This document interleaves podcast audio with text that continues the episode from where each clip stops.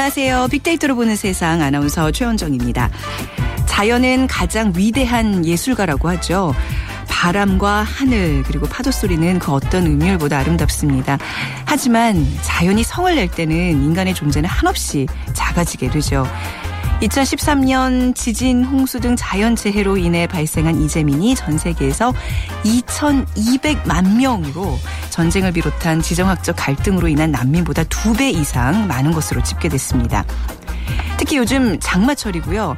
올 여름에는 엘리뇨 현상으로 초대형 태풍을 비롯한 기상 이변이 예고되고 있어서 아, 걱정스러운 마음이 듭니다. 이뿐만이 아니죠. 최근에 또 메르스의 공포는 우리 국민들을 불안에 떨게 했고요. 20년 전 삼풍 백화점 붕괴 사고, 지난해 세월호 사고, 그 상처도 아직 지워지지 않고 있습니다. 우리를 둘러싸고 있는 재난, 재해, 예방하고 준비하는 노력이 있었다면 우리의 상처도 좀 줄어들지 않았을까 돌아보게 됩니다. 자, 그래서 저희 빅데이터로 보는 세상에서는요, 오늘부터 3일간 특별 기획 재해 재난 빅데이터로 읽고 푼다를 마련했습니다. 이미 빅데이터는 각종 재해 재난을 예측하고 해결하는 열쇠로 활용되고 있는데요. 빅데이터가 경고하는 각종 지표를 읽어보고 재난 재해의 예방법과 해결책 함께 찾아보도록 하겠습니다. 자, 재난재해 빅데이터로 읽고 푼다. 오늘 1부는요, 자연재해 편입니다. 데이터로 분석한 가뭄, 홍수, 산사태에 대해서 알아보고요. 내일 2부에서는 빅데이터로 분석한 질병재해, 마지막 시간 3부에서는요, 빅데이터로 분석한 대형 사고에 대해서 분석해 보겠습니다. 자, 재난재해 빅데이터로 읽고 푼다 1부 빅데이터로 분석한 가뭄, 홍수, 산사태 본격적으로 시작해 보겠습니다. 먼저 가뭄, 홍수, 산사태와 같은 자연재해는 빅데이터 상에서 어떻게 분석이 돼 있을지 먼저 알아보도록 하죠. 빅데이터 분석가이신 위키프레스의 정영진 편집장과 함께하겠습니다. 안녕하세요. 네, 안녕하세요. 정영진입니다. 네. 자, 얼마 전까지 이제 가뭄 때문에 대통령이 직접 논에 물을 대는 모습까지 볼 수 있었고 네. 이제 장마로 인한 홍수 피해도 이제 걱정해야 되는 시기잖아요. 그렇습니다. 먼저 그 정, 어느 정도로 피해가 심각했는지 살펴볼까요? 네, 사실 뭐 여러 가지 가뭄 피해들 뭐 우리나라도 지금 뭐 어, 종종 겪고 있고 네. 뭐 역사적으로 보면 엄청난 이제 가뭄에 대한 피해가 좀 많았는데 가뭄 때문에 가장 많은 사람들이 숨졌다 이렇게 지금 얘기를 하고 있거든요. 네. 어, 실제로 가뭄으로 멸망한 국가들의 예도 꽤 된답니다. 네. 그러니까 동양의 뭐 한나라나 신나라, 당나라, 발해 뭐 음. 명나라 가뭄이 이제 큰 원인이 되어서 사망 아, 저 멸망을 했다 이렇게 네. 지금 역사적으로도 우리가 음. 어, 분류를 하고 있고요. 뭐 마야 문명 같은 경우도 도대체 왜 사라졌는지 알 수가 없는데 네. 아마도 이 가뭄이 그러니까 900년 경에 있었던 마야 문명의 아주 극심한 가뭄이 어, 결국은 이 문명 음. 자체도 사라지게 만든 것 같다 이렇게 지금 추정을 어. 역사학자들은 또 하고 있거든요. 네. 뭐 성경 같은 데도 보면 이집트의 뭐 출애굽기 역시도 그 가뭄으로 인해서 이런 일이 이제 생기게 됐고요. 네. 뭐 우리나라도 예외는 아닙니다. 그러니까 대한민국에서도 사실은 이제 우리 역사적으로 보면 뭐 조선왕조 실록이라든지 여러 역사서들을 음. 통하면 뭐 13세기 말에는 뭐 어, 심지어 그 자신의 자식을 네. 어, 먹었다 이게 대 가뭄 때문에 그 기운 같은 것들 때문이죠. 그래서 뭐 인구의 절반이 죽었다 이런 네. 기록은 1360년 정도에 있었고요. 어, 그리고 버려진 아이들이 길에 뭐 가득했다 이런 등등의 아유, 내용들이 이 가뭄과 관련된 내용에 있거든요. 네. 어, 그래서 1392년 그러니까 조선 건국부터 어, 1909년까지 그 가뭄 뭐 관련된 단어들을 모두 합치면 한 5,100건 정도. 네. 이 실록에 이 정도 기록이 남아 있습니다. 그만큼 가뭄은 어, 우리나라 뭐 전 세계는 물론이고 우리나라의 역사에 있어서도 우리 어, 조선 선조들을 가장 네. 많이 좀 괴롭혔던 한 원인이 아닌가 싶습니다. 그러니까 기후가 그만큼 역사에 큰 영향을 미치는 게 이제 자연재해라는 게 굉장히 속수무책이잖아요. 당시로서는. 어떤 뭐 기술도 없고 그러니까 대한제국의 몰락도 네. 가뭄이 네. 영향을 끼쳤다면서요. 그러니까 이게 1882년부터요. 1910년까지 이어졌던 어 29년간의 가뭄 이게 네. 대한제국의 멸망과도 연관이 있다 이렇게 지금 보고 있거든요. 네. 그러니까 1777년에 이제 이른바 츠구 그러니까 비가 얼마나 오는지를 측량한 아, 이거 이후에 가장 최고의 가뭄이 1901년 정으로 우리가 이제 어, 알려지고 있는데 네. 이때 연강 수량이 서울을 기준으로 373mm 음. 이게 지금 최근 뭐 연평균 강수량이 대략 한 1380 뭐 이 정도가 나오니까 네. 한 5분의 1에서 4분의 1 정도. 어. 그러니까 연평균으로 봐서 너무나 적게 온 거죠. 네네. 이런 가뭄들이 이제 1882년부터 한 30년 가까이 지속되니까 어뭐 대한제국은 1910년에 음. 물론 이제 다른 이유들도 있겠습니다만 이 가뭄도 우리 국력을 아주 극 극대화, 그러니까 네. 아주 그, 음. 어, 좀 약하게 만들었던 네. 큰 원인이 아닌가, 지금 이렇게 이제 추측이 되고 있거든요. 네. 그런데 이런 가뭄들도 우리가 잘 생각을 해보면 어느 정도 이제 패턴을 만약에 가진다면 이거 예측이 좀 가능하지 않겠습니까? 그렇죠? 그렇죠. 네. 그런데 이 패턴들이 어 이게 연별로 이게 좀 음, 쭉쭉 규칙들이 있다는 거예요. 네. 그러니까 아주 극대 가뭄들 엄청난 가뭄들은 거의 정확하게 124년 간격을 네. 유지한다고 합니다. 음. 그러니까 왜 124년인지는 그건 뭐 알 수가 없는데 네. 대략 124년 간격으로 엄청난 가뭄들이 쭉 왔다는 건데 음. 1777년에 뭐 극대 가뭄, 1901년에 극대 가뭄.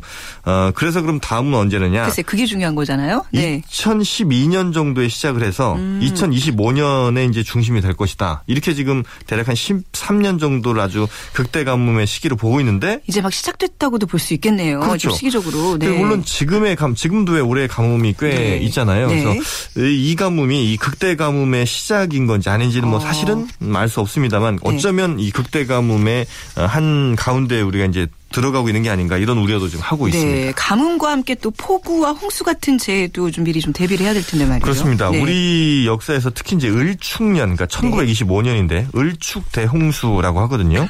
이때 어마어마한 이제 비가 왔고 지금은 그래도 뭐 댐이라든지 여러 가지 시설 같은 것들이 있기 때문에 어느 정도 피해를 좀 줄이고는 있습니다만 네. 그 당시로는 비가 많이 오면 많이 오는 대로 속수무책으로 당할 수가 당할 수밖에 없었는데 어, 당시 1925년 홍수에서는 사망자가 한 647명. 네. 어, 그리고 어, 당시 경제적인 피해도 음. 1억 300만 원 정도가 되는데 네. 이게 당시에 1년 예산의 58%. 음. 그러니까 지금 우리나라가 한 390조 정도가 되니까 네.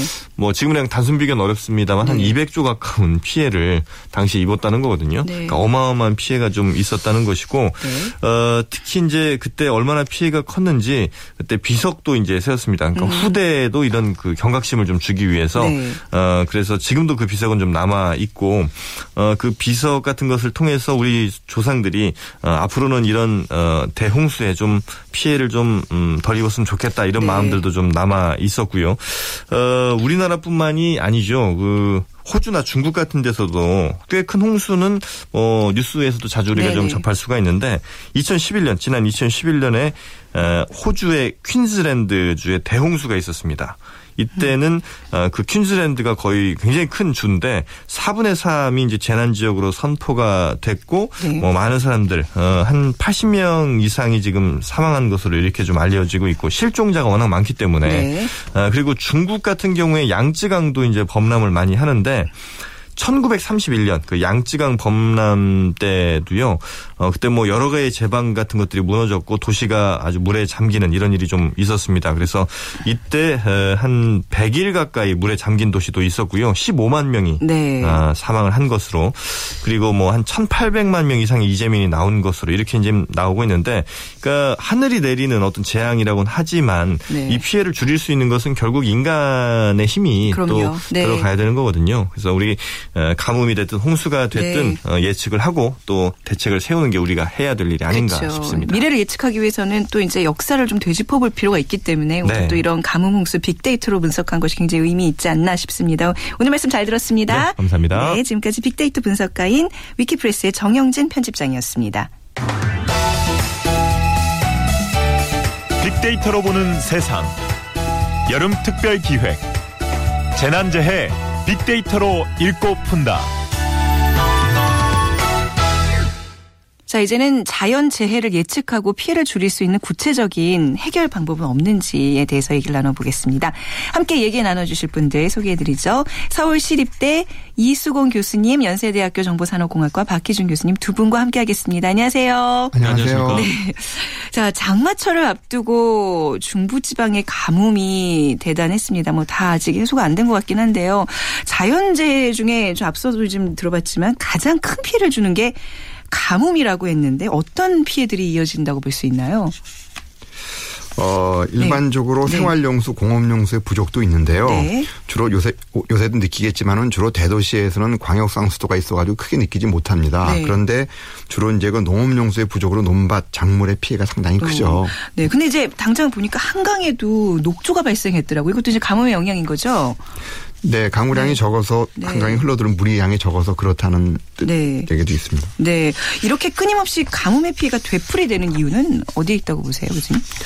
아, 앞서 설명한 바와 같이 네. 시, 어떤 시, 가뭄의 시기가 시기가 일정한 패턴으로 들어온다는 그런 주장도 있고요. 네, 아까 보니까 124년 얘기를 하더라고요. 네. 또는 근래에 또 엘니뇨 같은 전 아. 세계적인 아. 기상 이변의 영향이라는 주장도 있습니다. 네. 그렇지만은 어쨌든지 전 세계적인 점차로 가뭄이 잦아지는 경향이 있는 것 같습니다. 네. 자, 박 교수님, 예. 그 이제 앞서 가뭄을 빅데이터로 미리 예측할 수 있다고 들었는데 어느 정도로 정확하게 예측이 뭐 아직 정확한 예측이 좀 불가능한 아. 상황이고요. 근데 우리나라 근해에서 발생한 데이터만 수집되어 가지고는 정확한 어떤 음. 기후를 예측하기는 힘들고요. 네. 근데 얼마 전에 굉장히 좋은 소식이었죠. 전 지구 기상자료 교환 센터라는 것을 우리나라에서 유치를 했어요. 그래서 세계 모든 기후 기상 관련된 데이터들이 이제 한국에 모입니다. 그래서 네. 우리가 접할 수 있는 데이터가 더 많아졌고요. 음. 그러다 보니까 우리가 지금 이제 관측하고 예보하는 것이 좀 더 이전보다는 이제 신뢰성을 가지게 됐는데요. 네. 아직까지도 부족한 것이 뭐냐면 그 가지고 있는 데이터를 어떠한 모형을 가지고 해석해내느냐 하는 네. 역량은 아직까지 많이 떨어지는 것 같아요. 아, 네. 그래서 이전보다 우리가 접할 수 있는 데이터가 많아졌기 때문에 네. 물론 통계적으로는 전에보다 좀 유의미한 예측이 가능하겠지만 그러니까 빅데이터는 원래 다른 영역의 어떤 다른 데이터의 상관관계를 분석해서 우리가 어떤 패턴을 잡아내는 것이 것인데 아직 거기까지는 우리가 어, 발전하지 못한 단계에 있다 정도 이해하시면 될 것 같습니다. 네, 이제 빅데이터로 예측한다는 건 이제 이제 아직 초기 단계라고 예, 본다면 많은 데이터는 그렇죠. 모았어요. 네, 예. 교수님 이제 가뭄에 올 것을 예측하면서 그 피해를 줄이는 대비라는 게 그동안 계속 이루어져 왔잖아요. 어떤 네. 기본적인 대비책들이 있을지 좀 설명 부탁드릴게요. 어, 가뭄의 대책으로서는 세 가지 대책을 설명을 드릴 수가 있는데요. 네. 첫째는 댐, 보, 저수지의 그 하부를 준설해 가지고 저수 용량을 키우는 것이 필요하고요. 네. 그리고 저수지로부터 수로가 흙을 수로가 만드는 경우 흙으로 만든 경우가 많아 가지고요. 그 중간에서 누수가 심하기 때문에 콘크리트 관으로 개선해야 되는데 우리가 복지 등의 그 국가 예산 우선순위에서 밀려 가지고 네. 예산 부족으로 제대로 정비가 되지 못하는 경우가 있습니다. 또는 둘째는 막대한 예산을 들려가지고 지금 2000, 2012년에 4대 강 사업, 홍수 조절과 수자원 사업에 대한 그 저, 그런 저리 역할을 하는 16개의 보를 만들었는데요. 네. 이런 것들이 주로 물을 저장하는 목적이지 가뭄 대, 대병이 아니었거든요. 아. 그래서 요번에 대통령이 119 소방서로 이렇게 물을 뿌리는 게 바로 이걸 증명하고 있는데요. 그러니까 네. 어떤 그 내려가는 그런 시설을 안 했다는 얘기입니다. 네. 그러나 16개 보 중에서 11개 보를 활용을 하면은 20개 지역의 농업용수로 활용이 가능하다고 합니다. 네. 추가로 한 5 내지 30km 정도의 수로를 만들어 가지고 농업용수로 쓰는 연계 사업이 시들러 써야 되고요. 그리고 또 하나 마지막으로는 농업용수를 확보하기 위해서 이미 만들어진 15,000개의 소형 대형 지하수 관정이 있습니다. 우물이라 네, 그러는데요. 네. 그거를 제대로 작동하는 걸 확인하기 위해서 원래 지하수법에는 3년 5년마다 지하수 관정을 청소해 가지고 유지 관리하도록 하고 있는데 네. 실제로는 예산이 부족해서 제대로 수행되지 못하고 있기 때문에 그렇습니다. 네. 4대강 사업 이제 처음에 얘기 나왔을 때 이걸로는 굉장히 가뭄에 철저하게 대비를 할 수 있을 것처럼 이렇게 기대를 했는데 정작 이렇게 올해 가뭄이 이제 심해지니까 전혀 그게 활용이 안 되는 거 보고 음. 굉장히 마음이 좀 안타까웠는데 해외 경우에요. 가뭄 대비 시스템이 좀 비교적 잘 갖춰진 나라는 어디라고 보세요? 지금 우리가 미국이라 그러는데요. 미국이요. 미국의 가뭄 재경 경감 정보 센터가 좋은 사례인데요. 네. 한 지역에 가뭄이 들면은 여러 부처 중에서 어느 부처가 투자 우선순위를 둘 건지를 전체 차원에서 해결하도록 통합 관리하고 있습니다. 어. 그래서 그 물을 어느 활용하기 위해서는 같은 똑같은 물이지만은 네. 여러 부처가 통합적으로 지휘 감독하는데 우리나라에서는 농림부, 뭐 환경부, 뭐 국토부 이렇게 전부 다 따로따로 관리하고 있어가지고 네. 물을 효율적으로 관리하기가 어렵습니다. 어. 예를 들면은 농업용수는 농어촌 관리공사와 지자체도 관리해서 나, 나, 나눠서 관리하기 때문에 네. 효율적인 물 관리하기 위해서는 전문성이 있는 기관에서 지휘권을 갖고 통합 네. 관리하는 것이 필요하다고 봅니다. 그러니까 가뭄만을 좀 전문적으로 이렇게 네. 할수 있는 어떤 그 부처가 마련돼야 된다는 말씀이시죠. 네. 자, 박 교수님 예. 지금 예. 얘기 나는 뭐 1차적인 피해 외에도 좀 전반적으로 산업에도 가뭄이라는 그렇죠. 게 굉장히 영향을 많이 끼치잖아요. 뭐 가뭄 포함해서 네. 홍수, 네. 태풍, 폭설과 같은 그 기후 기상 자리와 관련해서요. 우리 국민 총 생산의 한 3분의 1 정도가 직접적인 영향을 받는다고 합니다. 네. 우리가 가뭄을 겪게 되면 농가나 축산가의 피해를 우선 떠올리게 되는데요. 네. 근데 그뿐만 아니라 산업 전반에 영향을 굉장히 지대하게 미치는데 우리가 잘 알고 있는 뭐 스포츠 레저 업종이라든가요. 어, 예, 그다음에 네. 냉난방 기기, 패션 이런 그 제품들과 관련된 유통, 네. 재고 이쪽 업종들도 굉장히 타격을 받게 되고요. 그러니까 네. 우리가 기상 기후 자료를 분석을 해서 제대로 된 어떤 수요 예측을 해내지 못하면 네. 굉장히 손해를 입는 업종이 많고 네. 그 합은 뭐 국민 총상산의 한 3분의 1 정도 된다. 3분의 1이요. 네, 굉장히 높은 예. 수치죠. 앞서 보면 뭐 어떤 문명을 이렇게 멸망시키는 예. 원인으로 이제 가뭄이 있다고 예. 할 정도로 좀 가뭄 피해가 정말 심각하다는 걸 알 수 있는데 가뭄뿐만 아니라 뭐 태풍이 오거나 이러면 이제 홍수로 인한 피해도 만만치 않잖아요. 교수님, 네. 예, 뭐 얼마 전에 이제 중국 서남부 수천 지방에 70년 만에 최악의 홍수가 네. 이제 닥쳤다고 하는데 홍수로 인한 피해들은 어떤 것들이 있을까요? 주로 이제 홍수 때 침수로 인한 인명과 재산 피해 및 도로 교통이 두절되는 피해가 크고요. 네. 그리고 이제 홍수가 났을 때 산지에서는 이제 홍수 시에 산사태도 같이 나거든요. 네. 그래서 산사태는 우리 홍수 나게 되면 사람이 피할 수 있지만 이 산사태는 갑자기 발생하기 때문에 피할 수가 없어가지고 네, 인명 피해가 큰, 큰데 우리나라에서는 1년에 한 60명 정도 인명 피해가 납니다. 네. 홍수도 좀 빅데이터를 활용해서 피해를 줄일 수 있는 방법이 있을까요?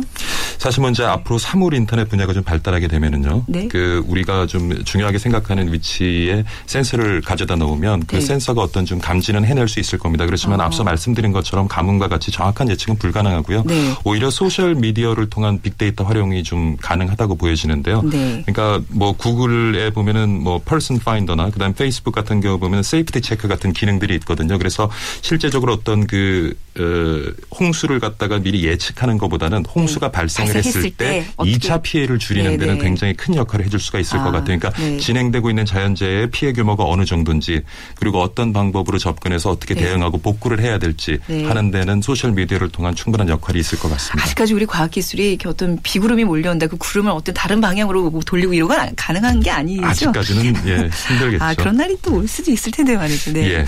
교수님 그 홍수를 좀 줄일 수 있는 방법은 뭐가 있을까요? 네, 기상이변에 인해서 홍수 네. 잦아질 수밖에 없는데요. 네. 우선적으로는 사람이 대피할 수 있도록 각 지역별로 특화된 예를 들면은 네. 도시하고 도로, 산간 지역 등을 좀 나눠 가지고요. 그 음. 신뢰성 있는 예경보 시스템을 갖추는 게 중요한데 특성이 다 다르거든요. 네. 네. 자, 저 교수님 그 이웃나라 일본에서 지진 피해가 굉장히 많이 발생하는데 우리가 뭐 아시다시피 이제 2011년 동일본 대지진 1900년 이후 세계에서 네 번째로 강력한 지진으로 기록됐고 초대형 쓰나미로 많은 이재민들이 발생해서 뭐 그 모습 떠올리는 것만으로도 굉장히 악몽 같은 음. 시간들이었는데 지진 피해는 좀 우리가 어떻게 예측하고 또 그 피해를 좀 줄일 수 있을까요? 일반적으로 오랫동안 발생한 네. 지진들을 통계처리 해가지고 앞으로 예측을 하는데 네. 사실은 현재 기술로는 정확한 위치하고 그 시기를 예측하기가 어렵습니다. 네. 근데 지진에 대한 우리가 지금 어떤 그 예측하는 것들은 약 100년 전에 미국 지질학자가 제시한 판 구조론의 가설에 그 근거하고 있는데 네. 지구가 한 여섯 개 판으로 구성돼 가지고요. 이 판들이 뗏목처럼 다니다가 음. 부딪히는데 주로 일본이 많이 지진대에 속하고 우리나라는 약간 떨어져 있다고 알려져 있습니다. 그래서 좀 네. 그렇지만은 우리도 최근에는 안전 측면에서 어 건설되는 대규모 건물이나 교량들은 내진 설계를 하고 있습니다. 네, 우리도 지진이 발생 그런 큰 지진이 충분히 발생할 수 있다고 봐야 되는 거죠. 거기 대비해야 되는 거죠. 네. 그렇게 큰 건 아닌데 그 확률은 네. 일본인에 비해서는 떠, 저, 저 떨어집니다. 저희가. 굉장히 네. 떨어지는 것 같아요. 아, 그래서 네. 사실은 그 센서를 많이 심어 놓고요. 그 네. 센서로부터 이제 취합되는 자료들을 분석을 해서 네. 아까 말씀하신 그런 여러 가지 방정식에 의해서 예측을 하는데 그 투자한 만큼의 어떤 그 성과를 만들어내는 데는 굉장히 어려움이 많이 있는 것 같고요. 예. 그래서 좀 재밌는 게 하나 나왔는데요. 네. 우리 스마트폰 다 가지고 있잖아요. 그 스마트폰에 보면 GPS가 있어요.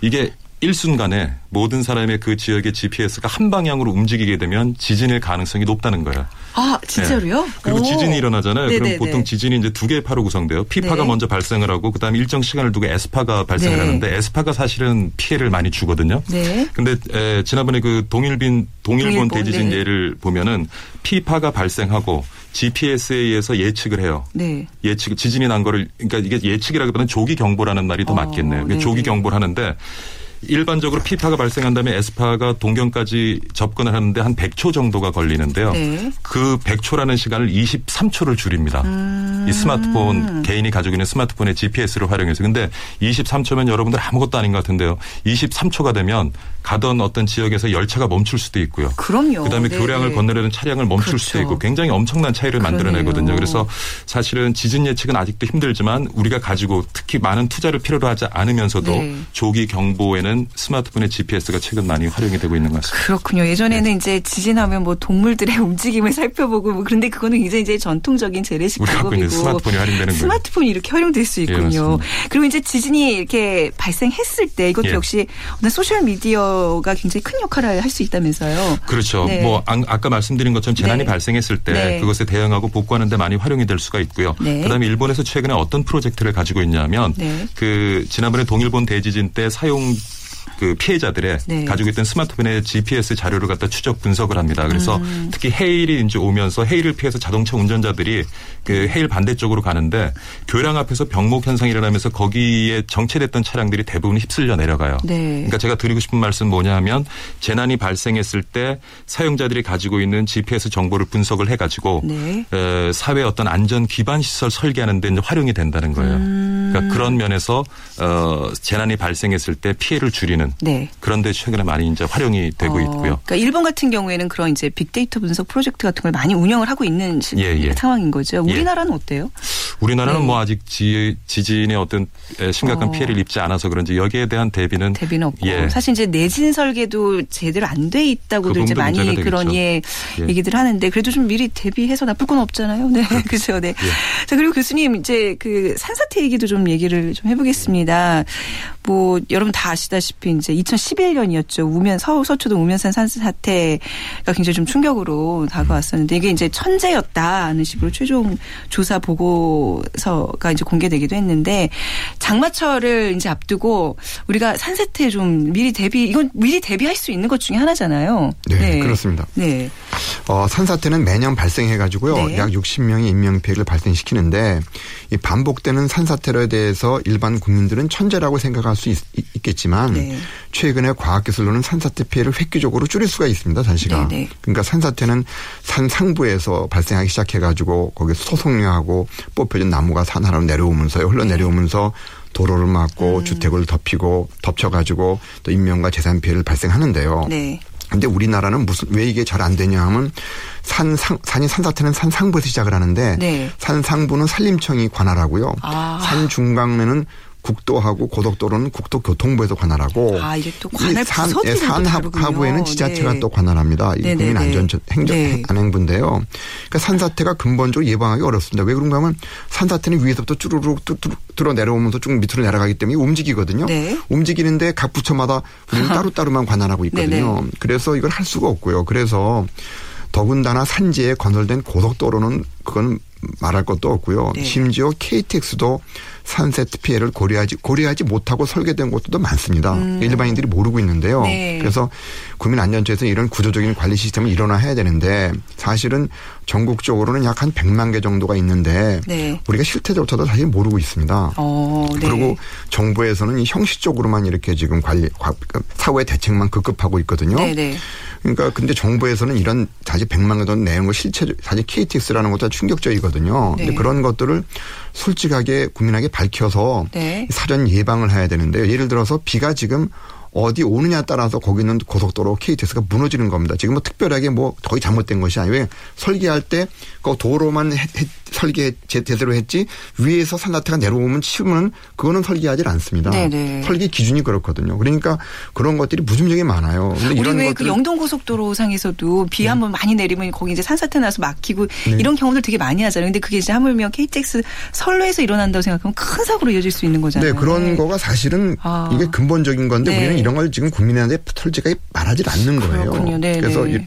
그렇게 되는 거는 왜 그런가 하면 또 여러 부처가 관할돼 있고요. 해결하기 어렵고 또 뭐가 있냐면 이 사고가 나도요. 네. 최근에 이제 2011년도 7월에 오면한 산사태가 났는데 16명이 사망했지 않습니까? 그 사명하고 나서도 전문 학회가 우리나라 최고 학회가 두 번이나 그 원인 조사를 했는데 천재라고 났어요. 글쎄 천재라는 근데 그 실제로는 시 인재적인 측면이 그럼요. 쟤는 80%가 네. 저는 그거를 제가 사실은 16년 전에 우면산을 네. 예측을 했어요. 산사태 아, 난다고요. 네, 네, 네. 그러고 나서 바로 1년 전에도 우면산 산사태가 났었거든요. 네. 그때도 우리가 경고를 했었고요. 음. 그래서 근데 이런 원인들이 왜 이렇게 밝혀지지 않냐 하면 국민들의 저 공무원들의 책임 문제 때문에요. 음. 이게 숨겨집니다. 그런데 네. 이 전문학회들이 사실은 뭐 외국에서 공부한 사람도 전문학자들이 다 있죠. 네네. 근데 우리나라만 들어오게 되면은 학연하고 친분하고 연결돼 가지고 이게 밝히지를 못해요. 아, 이 문제가 저는 우리나라 저 우면산뿐만 아니라 우리나라 뭐 세월호도 그렇고 모든 게 다 사실은 그 밑에 네. 숨어 있다고 봐요. 그래서 네네. 어떻게 보면 카르텔인데요. 음. 이 전문가들의 카르텔 때문에 사실은 공무원들은 아무런 책임도 지지도 않고 또 이 우면산이 무너지면 한 1200억 공사에 공사비가 생기거든요. 네. 그럼 또 수의계약을 주고요. 네네. 그러니까 책임질 사람들이 권한을 가지고 있고요. 네네. 근데 정부에서 그거를 관여를 못 하는 거예요. 그러니까 이게 우리가 매번 이런 사태가 일어날 때마다 이제 컨트롤 타워 얘기를 하는데 컨트롤 네. 타워가 작동할 수 있는 그런 구조가 아니라 말씀이신 거잖아요, 지금. 네, 저는 네. 국민안전처가 지금 생겼는데요. 네. 이걸 어떻게 지금 해야 되냐면 어 이런 제가 요번에 그 사, 작년에 4월 달에 세월호가 나고 나서 저희가 이제 그 국회에서 이제 그 네. 그 재난에 대한 공청회를 했어요. 네. 그래서 제가 우면산 산사태가 이렇게 왜곡돼 있다. 어. 이렇게 얘기를 하니까 다른 전문가들이 재난에 대한 분들 또 저한테 얘기를 해요. 어, 네. 저희 똑같습니다. 교수님 네. 어떻게 똑같습니까? 간피아가. 어. 그러니까 화재나 뭐 원자력이나 똑같다는 얘기예요. 그래서 네. 저희는 사실은 지금 몰라서 못하는 게 아니고 메리츠도 네. 마찬가지일 거예요. 이런 것들이 지금 전문가들이 제대로 음. 얘기할 수 있는 분위기가 아니다. 네. 그래서 국민안전처에서는 이런 것들 만들었거든요. 네. 이런 때는 어떻게 하냐면 전문가들은 제가 알고 있어요. 좀 얘기를 못하는 거거든요. 네. 말씀 듣다 보니까 우라가 침이라 갖고 기침이 지금 막. 네. 네. 아니, 그렇습니다. 사실 이게 그래서 저는 이거 세월호도 그렇고 메르스도 그렇고 우면산도 그렇고 저는 우면 저 세월호 나는 걸 보고 딱 제2의 우면산이라고 느꼈어요. 아, 그렇군요. 우리나라 는 네. 당연하다고 보거든요. 근데 네. 그 관피아를 끊을 수 있는 사람이 아무도 없어요. 그래서 네, 네. 저는 제가 제가 제시하고 싶은 거는 이거는 어, 외국의 각 분야마다 전문가들을 해가지고 그리고 거기다가 외국 전문가들을 집어넣으셔야 돼요. 네. 세계 최고 전문가. 네. 그래가지고 우리나라 문제점을 도출시켜야 되는데 네. 우리나라 전문가끼리 하면 눈치 보면서 할 수가 없죠. 그렇네요. 네. 네. 그러니까 조금 어떤 뭐 가뭄이면 가뭄, 산사태면 산사태 이게 네. 약간 아까 말씀하셨다시피 이제 그 관할 부처가. 너무 이제 이렇게 산만하게. 이렇게 있다 보니까 이게 마치 그 정말 사태가 발생했을 때 네. 힘을 모으기가 굉장히 힘든데 이게 약간 매뉴얼을 가뭄만 이렇게 통제하는 대처를 하는 정말 전문 부서 이렇게 네. 좀 전문 부서들을 좀 세부할 필요가 있겠다는 생각도 드네요. 네, 그리고 네네. 이번에 메르스 할 때 보니까 전문가가 제대로 작동 안 한다. 전문가가 작동 네. 안 한다. 지금도 마찬가지예요. 그러니까 예. 컨트롤 타워가 공무원들이 하는 거예요. 네, 그 전문가들은 빠져 있고. 그러니까요. 그런데 공무원들은 책상에 앉아고 내용을 모르거든요. 아, 네. 그래서 이게 저는 우리나라 전반적인 문제라 그러고 그리고 박근혜 대통령도 지금 네. 이런 걸 부처 이기주의를 없애자 그러는데 말만 하는 데 공무원들이 움직이지 않는 거거든요. 네, 아마 이런 일련의 이제 사건들로 인해서 좀 변화가 시작될 것 같습니다. 네. 우리 교수님께서 이렇게 일가를 좀 해주셨는데 이런 말씀 좀 귀 담아 좀 들어오셨으면 좋겠어요. 자, 좀 이런 어떤 해마다 이어지는 예. 자연재해에 대해서 우리가 좀 이제 마무리 말씀 좀 들어야 될 것 같은데요. 어떻게 네, 보시는지. 교수님 네. 말씀하신 것처럼 뭐 관련되는 조직 네. 잘 정비를 해야 되겠고요. 필요한 예산은 또 지원이 되어져야 되겠고. 네. 근데 저는 빅데이터 관점에서 좀 보자면은 사실 요즘 빅데이터 얘기가 나오면서 개인 정보 보호 얘기가 많은데요. 네. 기상 기후 관련된 데이터는 사실 개인 정보와도 굉장히 상관이 없거든요. 음. 그래서 아. 얼마든지 사용이 가능하고 네. 또 부가가치도 엄청나게 만들어질 수가 있어요. 네네. 네. 그런데 지금은 우리가 기상청에서 이제 대부분 기상 기후 데이터를 수집을 해서 음. 분석을 한 다음에 한80% 정도를 네. 일반에게 공개를 합니다. 그러면은 다양한 지역, 다양한 업종에서 그걸 스스로 이제 해석을 해가지고 네. 자기 업종에다 활용을 하게 되거든요. 네. 근데 최근에 보면은 그 기상 기후 예측 그리고 예보 관련된 시장에 이제 업체들이 조금씩 생겨나기 시작해요. 그러니까 네. 지역별로 업종별로 맞춤식의 어떤 예보를 해주는 거죠. 네. 근데 문제는 뭐냐면 정부 지원도 없고 하다 보니까 굉장히 영세한 업체들이 지금 들어와 있어요. 그래서 네. 우리가 필요한 어떤 기상 기후 정보들을 제대로 음. 이렇게 맞춤식으로 뭐 돈을 좀 지불하더라 해도 네. 그런 받을 수 있는 지금 기회가 없는데 이 부분에 좀 적용이 되어지면 네. 에, 아까 말씀하신 여러 가지 피해도 줄일 수 있고 네. 우리나라의 또좀 새로운 성장 동력으로 삼을 수 있지 않을까 생각해 봅니다. 네, 오늘 짧은 시간이었지만 하지만 우리 정말 자연 재해 글쎄 이게 천재가 아니라 분명히 우리가 사람의 힘으로 막을 수 있다는 걸좀 좀 살펴봤고요. 또 오늘 귀중한 시간을 통해서 우리 또 교수님의 고견을 또 이렇게 듣게 되는 시간이었습니다. 오늘 어, 빅데이터로 보는 세상 특별기획 재난재해 빅데이터로 읽고 푼다 일부 데이터로 분석한 가뭄 홍수 산사태 오늘 도움 말씀 주신 서울시립대 이수공 교수님 그리고 연세대학교 정보산업공학과 박혜준 교수님 두 분 감사합니다. 고맙습니다. 네, 감사합니다. 자, 빅데이터로 보는 세상 특별 기획 재난재해 빅데이터로 읽고 푼다. 자, 이제 1부 마칠 시간이고요. 내일은 2부 빅데이터로 분석한 질병 재해가 방송됩니다. 내일 오전 11시 10분에 다시 찾아뵙겠습니다. 지금까지 아나운서 최원정이었습니다.